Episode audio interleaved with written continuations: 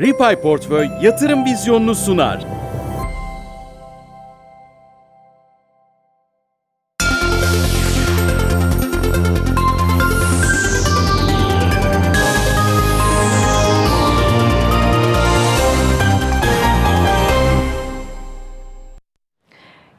Vizyonu'ndan herkese merhaba efendim. Ben Gözde Kuyumcu. Bloomberg ET ekranlarında 13 hafta boyunca Yatırım Vizyonu programıyla karşınızda olacağız ve özellikle bu programda alternatif yatırım fonlarını konuşacağız bol bol.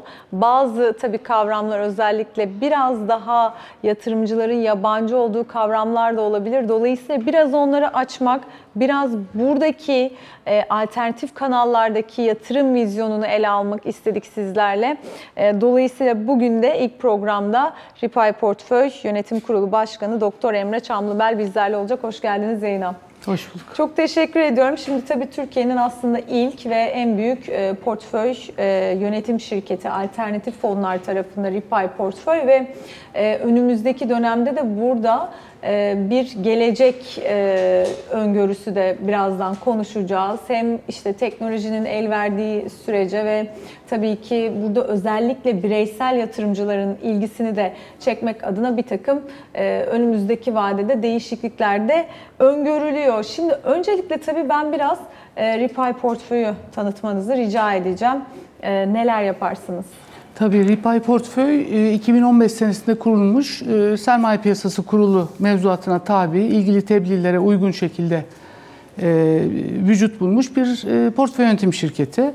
E, özelliği 2014 senesindeki gayrimenkul ve girişim sermayesi yatırım fonları tebliğleri neticesinde yani alternatif yatırım fonlarının kurulması mümkün kılındıktan sonra kurulan ilk portföy yönetim şirketi olması ve ağırlıklı da portföyün büyük bir kısmını gayrimenkul ve girişim sermayesi yatırım fonlarının oluşturması. E, Bugün itibariyle yaklaşık 56 milyar TL'lik bir portföy yönetiyoruz. Bunun %50'lik kısmı girişim sermayesi fonlarında, e, %40'lık kısmı gayrimenkul yatırım fonlarında, %10 da para piyasası fonlarında. Yatırımcılarımız da ağırlıklı BES, BES'ler, uzun vadeli yatırımcılar, kurumsal yatırımcılar. Ama tabii onun yanında diğer kurumsal, diğer kurumlardan veya bireysel yatırımcılarımız da var. Evet. Şimdi 2023 nasıl geçti sizin açınızdan? Biraz önce onu sorarak başlamak istiyorum. Çünkü 2024'te malum e, dinamikler biraz daha işte öngörülebilirliğin yüksek olduğu bir sene ama görecede tabii hani likiditenin biraz daha sıkıştığı, işte faizlerin yüksek olduğu ve büyümenin de baskılanacağı bir yıl. Fonlar tarafında nasıl hissedilecek? E, 2023 bizim için iyi geçti. Yaklaşık e, bir önceki sene 17 milyar TL'lik bir portföy büyüklüğümüz vardı. E, 2023 ise 56 milyar TL'lik bir portföy büyüklüğüyle kapattık. Burada hem yeni e, kurulan fonların hem de mevcut fonların değerlemelerinin etkisi oldu. Gayrimenkul ve girişim sermayesi açısından farklı değerlendirmek gerekir diye düşünüyorum. Girişim sermayesinde özellikle e, Amerika'da 2023'te yaşanan e, gelişmeler neticesinde girişim ekosistemi biraz daraldı. Ee, Türkiye'de bundan nasibini aldı. Ee, yani dünyada 300 milyar dolarlık bir e, yatırım olduysa Türkiye'de 1 milyar doların altında bir e, hatta bayağı altında bir yatırım büyüklüğü yaşandı e, girişim ekosisteminde. E, önümüzdeki dönem bunun iyileşeceğini düşünüyorum ben açıkçası hem yurt dışında hem Türkiye'de. Gayrimenkul yatırım fonları tarafında farklı dinamikler vardı. Özellikle Türkiye'de e, gayrimenkul pazarının içinde bulunduğu mevcut dinamikler itibariyle ciddi fırsatlar çıktı. Ve bizler de fonlarımızın yatırımcıları adına güzel e, alımlar yaparak e, fonlarımızı e, oluşturduk diye düşünüyorum. Burada tabii özellikle 2024'te e, hani bir miktar daha belki fırsatların artacağı bir dönem olabilir mi burada gayrimenkul fonları adına özellikle? Olabilir. Burada e, gayrimenkul yatırım fonları e, işte e, hani iskanlı. İçeriğinden de bahsedelim aslında değil mi? Şimdi nasıl, yapıları nasıl tabii önce onu anlatmak lazım Tamam. bilmeyenler için. E, yani e, bireysel olarak ya da kurumsal olarak bir gayrimenkulü almak yerine e, kolektif bir yatırım enstrümanı olan bir fondan fon payı alarak o fonun yatırım yaptığı çeşitli gayrimenkullere iştirak etmiş oluyorsunuz. Aslında oldukça avantajlı. Kiracısıyla, emlak vergisiyle, şusuyla busuyla uğraşmıyorsunuz. Olayın tamamen finansal boyutuna ortak olmuş oluyorsunuz. E, Burada farklı temalarda gayrimenkul yatırım fonları oluşturmak mümkün. İşte lojistik depolama amaçlı, işte arsa toplayan, e, ofislere yatırım yapan ya da e, dükkanlara yatırım yapan çeşitli gayrimenkul yatırım fonları var. Bunlardan bir yeni nesil olarak tabir edebileceğimiz bir fon örneği de oluştu e, 2023 senesinde. Bir ismini vermekte sakınca olacağını düşünmüyorum. E, Bursa'da oldukça büyük bir alışveriş merkezini fonlarımızdan biri satın aldı. Ee, Daha sonra o alışveriş merkezini geliştiren e, Bursa'nın en e, büyük e, inşaat ve geliştirme firmalarından biri olan Atış Yapı'nın e, tekrar yönetimine e, devretti. Dolayısıyla burada e, büyük bir projenin içerisindeki 60 bin metrekarelik ulusal markaların içinde kiracı olduğu bir e, AVM'ye fon sahip olmuş oldu ve döndü. Ufak e, dilimler halinde fon paylarını nitelikli yatırımcılara ihraç etti, sattı. Şimdi burada şöyle bir durum ortaya çıktı. 400 bin TL'lik bir gayrimenkul yatırımı yapıyorsunuz.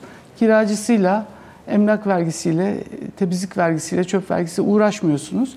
E, toplanan kiralar da 3 ayda bir size dağıtılıyor. İşte e, 400 bin liraya karşılık 3175 TL'lik aylık bir kira geliriniz oluyor.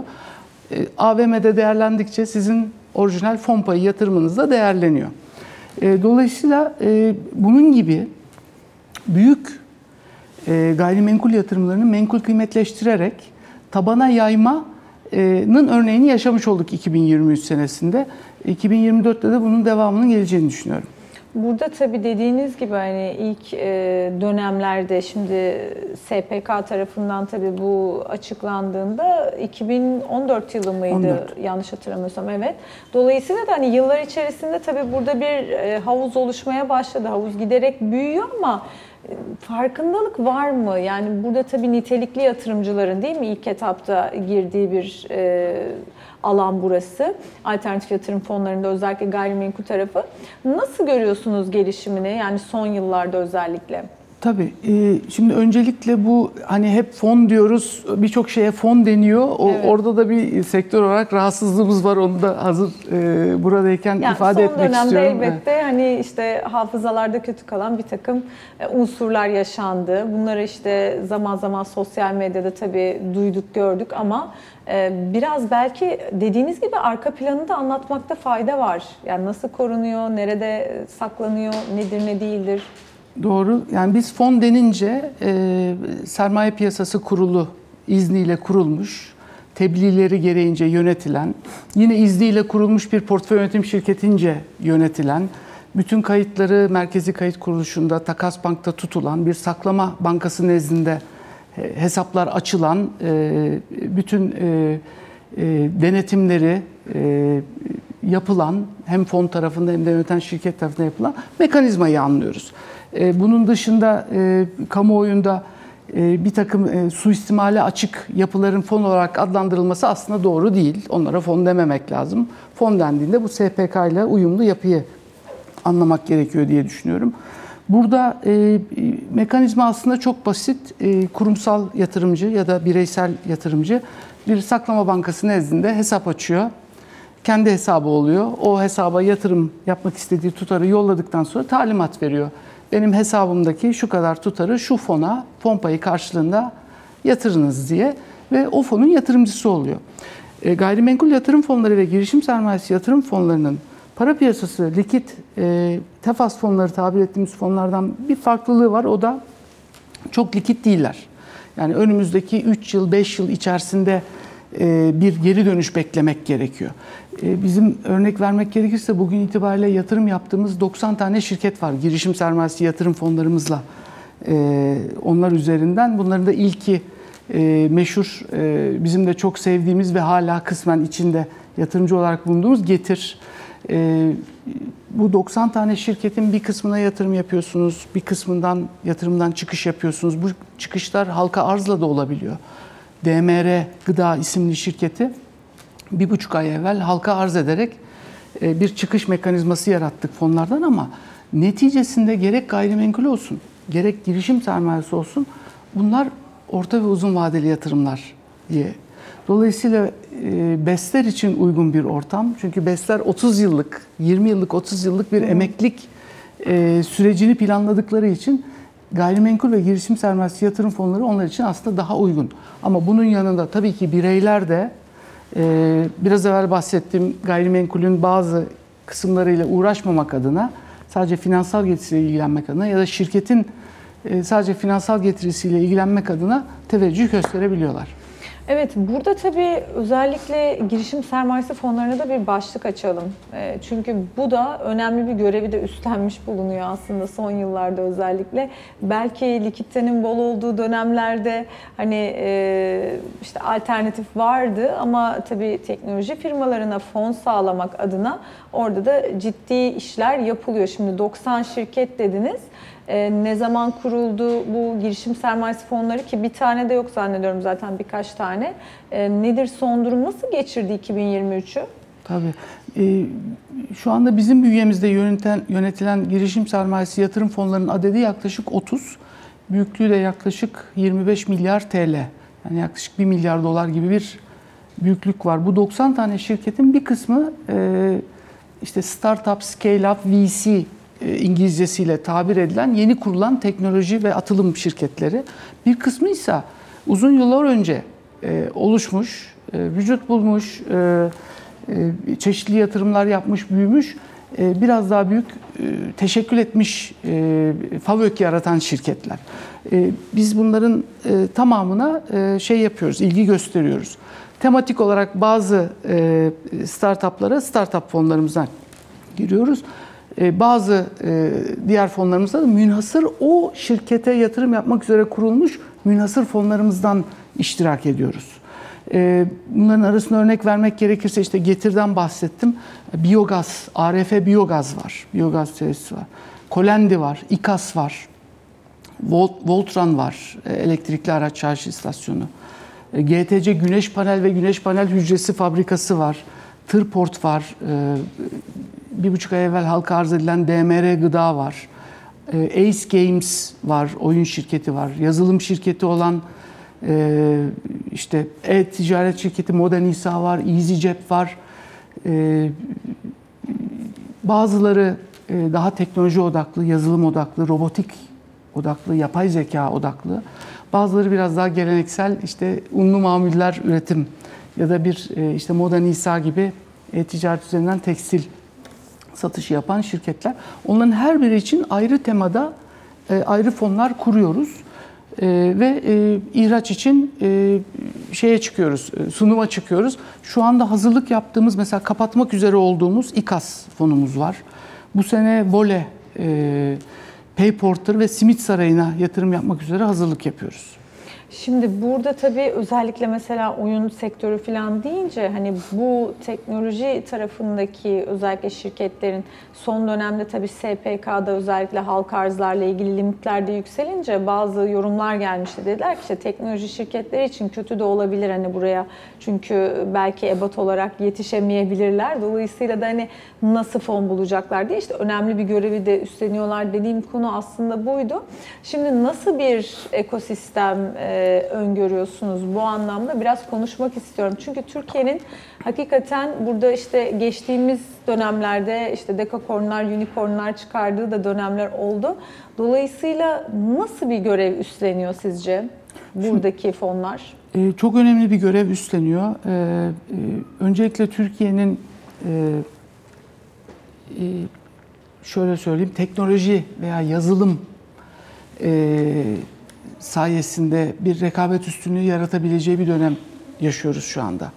E, sanayi ile ilgili e, gelişmeler, sanayi ile ilgili Türkiye'nin atılım yapabileceği hususlar, hususlar biraz daha limitli kaldı geçtiğimiz 50 yılda. E, ama e, yeni bir perspektif var, e, yazılım. E, yazılım sayesinde e, roboticsle de Türkiye ciddi bir rekabet üstünlüğü yaratabilir. Ve sen, sanayi devrimi ile ilgili e, yaşanan e, nasıl söylesem işte yavaşlık belki telafi edilebilir bu şekilde. E, ancak bu yazılım, e, robotics, e, yapay zeka, e, kısaca bunların hepsinde belki toparlayacağını düşündüğümüz SaaS e, sektörleri için bir imkan var ama bunların fonlanmaları gerekiyor.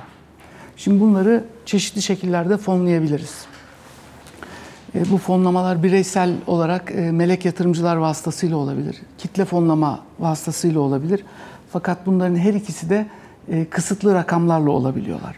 Ancak SPK'nın nezdinde büyük portföy yönetim şirketlerin kurduğu ve yönettiği bu kolektif yatırım enstrümanları olan girişim sermayesi yatırım fonları ihtiyaç duyulan 5 milyon dolarları, 10 milyon dolarları, 20 milyon dolarları bir şirkete aktararak iştirak edebilirler. E, Dolayısıyla girişim sermayesi yatırım fonlarının özellikle de BES'ler tarafından desteklenerek e, yeni teknolojilere destek vermesi önemli. Bu kendi içinde bir döngü de getiriyor. Mevzuatımız gereği e, ARGE teşviği alan şirketler de girişim sermayesi yatırım fonlarına aslında yatırım yapmak durumunda belli bir oranda. Dolayısıyla girişim sermayesi yatırım fonları BES'lerin, kurumların, e, nitelikli bireysel yatırımcıların e, fonlarını yeni girişimlere aktarıyorlar. Onlar ilaveten kamudan çeşitli vergi destekleri, ARGE destekleri alıyorlar. Bir miktar fonlara tekrar geri besleme yapıyorlar ve yeni girişimlere e, aktarım için bir kaynak oluşturmaya destek oluyorlar. E, Türkiye'de şu anda girişim sermayesi yatırım fonlarının büyüklüğü yaklaşık toplamda 50 milyar TL. Çok ufak. Yani dünyada tabii değil mi? Evet. Hani Amerika belki örneğini Evet, verecek olsak evet. orada yani Çok milyarlarca dolar belki trilyon dolarlardan bahsediliyor. Fakat en büyük katma değeri yaratabildiğimiz sektörlerde girişim sektörleri. Tabii. Dolayısıyla e, kamu yapacağını yaptı. E, gerek e, kamusal, yarı kamusal kurumlar tarafından her türlü araştırma desteği, vergisel de, destekler veriliyor. E, ekosistem kendi içinde ARGE teşviği alan şirketler bu ekosisteme aktarımda bulunuyorlar. BES'ler e, bu alana e, destek veriyorlar. E, bu çerçevede e, şu anda e, Türkiye'nin e, yazılım, robotics, e, yapay zeka ekosistemini büyütebilmesi için e, yapılması gereken tek şey şu anda bu alana yatırılmış olan 50 milyar TL'nin 2 milyar dolardan az bir rakam büyütülmesi. Ancak bu şekilde e, teknolojik anlamda rekabet üstünlüğü yaratılabilir. Burada BES'lerin çeşitli limitleri var. Kendi işlerinde limitleri var, mevzuat gereği limitleri var. Eğer bu limitler artırılırsa bu 2 milyar dolar, belki 10, belki 20 milyar dolara çıkarılabilirse o zaman ciddi bir e, teknolojiye destek yapılmış olacak Türkiye açısından. Burada mesela özellikle e, sizin e, fonların mesela desteklediği e, başarı örneklerinden bahsedelim mi? Çünkü bünyenizde çok fazla hani biraz örneklendirdiniz ama işte geçtiğimiz yıllarda yatırım yapıp değerleme anlamında çünkü çok ciddi değerlemelere ulaşan şirketler oldu. E, ve burada tabii hani zamanında kimine göre işte böyle bir e, hani inanç teşkil eden kimine göre belki çok sıcak bakmadığı fikirler aslında müthiş yerlere de gitti. Türkiye'de bu anlamda hani çok başarılı örnekler var. Sizin bu anlamda verebileceğiniz örnekler var mı? İştirak ettiğimiz şirketlere uğurlu geldiğimiz doğrudur. Sadece finansal anlamda destek vermiyoruz, yönetsel anlamda diğer şirketlerle aralarında sinerji yaratma anlamında yurt dışına açılmaları için, e, büyümeleri için vesaire her türlü desteği veriyoruz. Bazılarına daha az destek verebiliyoruz, bazılarına biraz daha fazla destek verebiliyoruz. Yüksek oranda iştirak ettiklerimizin yönetim kurullarına katılıp destek verebiliyoruz. Düşük oranda iştirak ettiklerimizin kurucularını dışarıdan destekleyerek e, büyümelerine yardımcı olmaya çalışıyoruz. Burada elimizde güzel örnekler var. 90'ın 90'ı da güzel örnek aslında ama tabii bir getir kamuoyuna mal olmuş önemli bir marka. EasyCep. E, hem e, ekolojik hem de ekonomik olarak sürdürülebilirliği destekleyen hatta Türkiye'de eğitimin uzaktan eğitimin yaygınlaşmasını ve büyümesini de e, sağlayabilen bir e, kullanılmış akıllı cihazların yenilenerek tekrar kullanıma sunulmasını sağlayan önemli bir şirket. Moda Nisa e, yaklaşık 2-3 sene önce 200 milyon dolar tekstil ihracatı yapmış Orta Doğu'ya ve Avrupa'ya bunu yönetmiş önemli bir şirket.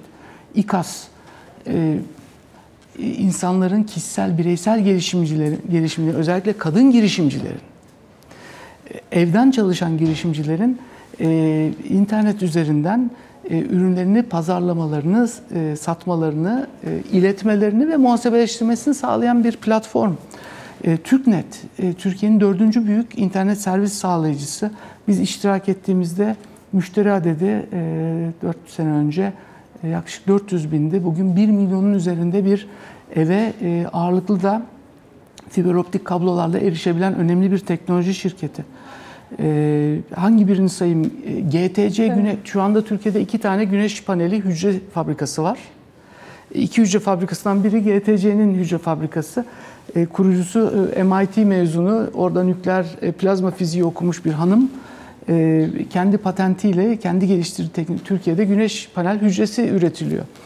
Ee, e, Voltran elektrikli araç şarj istasyonları üreten e, önemli bir teknoloji şirketimiz. Colendi e, nasıl de, e, yerleştirilmiş e, finans uygulamaları üreten bir e, yazılım devi, bir İngiliz şirketi haline dönüştü. Aslında bir Türk şirketi. E, kurucusu sevgili Bülent. E, e, MoneyPay, Paysel bunların arkalarındaki yazılım, e, mikro kredi skorlama algoritmaları. E, biz yatırım yaptıktan sonra çok ciddi kurumlar bizimle birlikte Migros yatırım yaptı. E, bizimle birlikte e, FIBA grubu yatırım yaptı. E, bizden sonra Citibank yatırım yaptı. Çok önemli bir şirket. Tabii. E, şu anda yaklaşık e, 700 küsür milyon dolarlık bir değere sahip bir İngiliz şirketi haline dönüştü. Bunların hepsi e, bizim için çok değerli şirketler. Bazıları biraz daha yavaş dönemsel olarak, bazıları biraz daha hızlı sıçrayarak dönemsel olarak. E, aralarında da e, sinerji var. E, volenin mesela e, herkes futbol takip etmeyebilir ama Türkiye'de e, 15 ile 55 yaş arası erkeklerin büyük bir çoğunluğu futbol takip ediyor. Volenin 15 milyonluk bir müşteri e, daimi izleyici kitlesi var. Her maçtan sonra e, orada YouTube'da ya da Instagram gibi işte bir aplikasyonu var orada. Bunlar takip ediliyor. E, hepsin, hepsi e, güzel şey. Birçoğunda teknoloji dokunuşu var Evet. tabii. Peki genel anlamda bu sene e, alternatif yatırım fonları açısından nasıl olacak? Son olarak onu sorayım. Ee, Biz 56 milyar TL'lik toplam portföy büyüklüğünün e, 100 milyar TL'ye ulaşmasını e, sene sonunda bunun da 90 milyar TL'sinin e, e, alternatif yatırım fonları olmasını bekliyoruz. Şu an itibariyle Daha tüm çok teknoloji mi düşünelim? Yine gayrimenkul tarafı yarı yarıya düşünelim. Yarı yarıya. Hı hı. E, tek orada SaaS, fintech, e, yapay zeka, oyun ve perakende düşünelim. Gayrimenkulde de e, lojistik e, düşünebiliriz, ofis düşünebiliriz. O taraflarda büyüyeceğiz diye düşünüyoruz. Şimdi do- 100 milyar TL'nin 90 milyar TL'si alternatif yatırım fonları olacak. Şu anda Ripay toplam Türkiye alternatif yatırım fonları pazarının yaklaşık yarısı. Demek ki Türkiye alternatif yatırım fonları pazarı da e, 100 milyar e, TL'den e, 200 milyar TL mertebesine büyüyecek Türkiye genelinde diye düşünüyorum. Evet peki. Çok teşekkür ediyorum geldiğiniz için. Kolaylıklar diliyorum. Gönlünüzce bir yıl olsun dileyerek tekrardan e, yatırım vizyonu noktalayacağız efendim. Bugün ilk bölümde Doktor Emre Çamlıbel bizlerleydi. Ripay Portföy Yönetim Kurulu Başkanı. Yatırım vizyonunda alternatif yatırım araçlarını konuşacağız diyelim. E, bu bölümde şimdilik bu kadar. Hoşçakalın.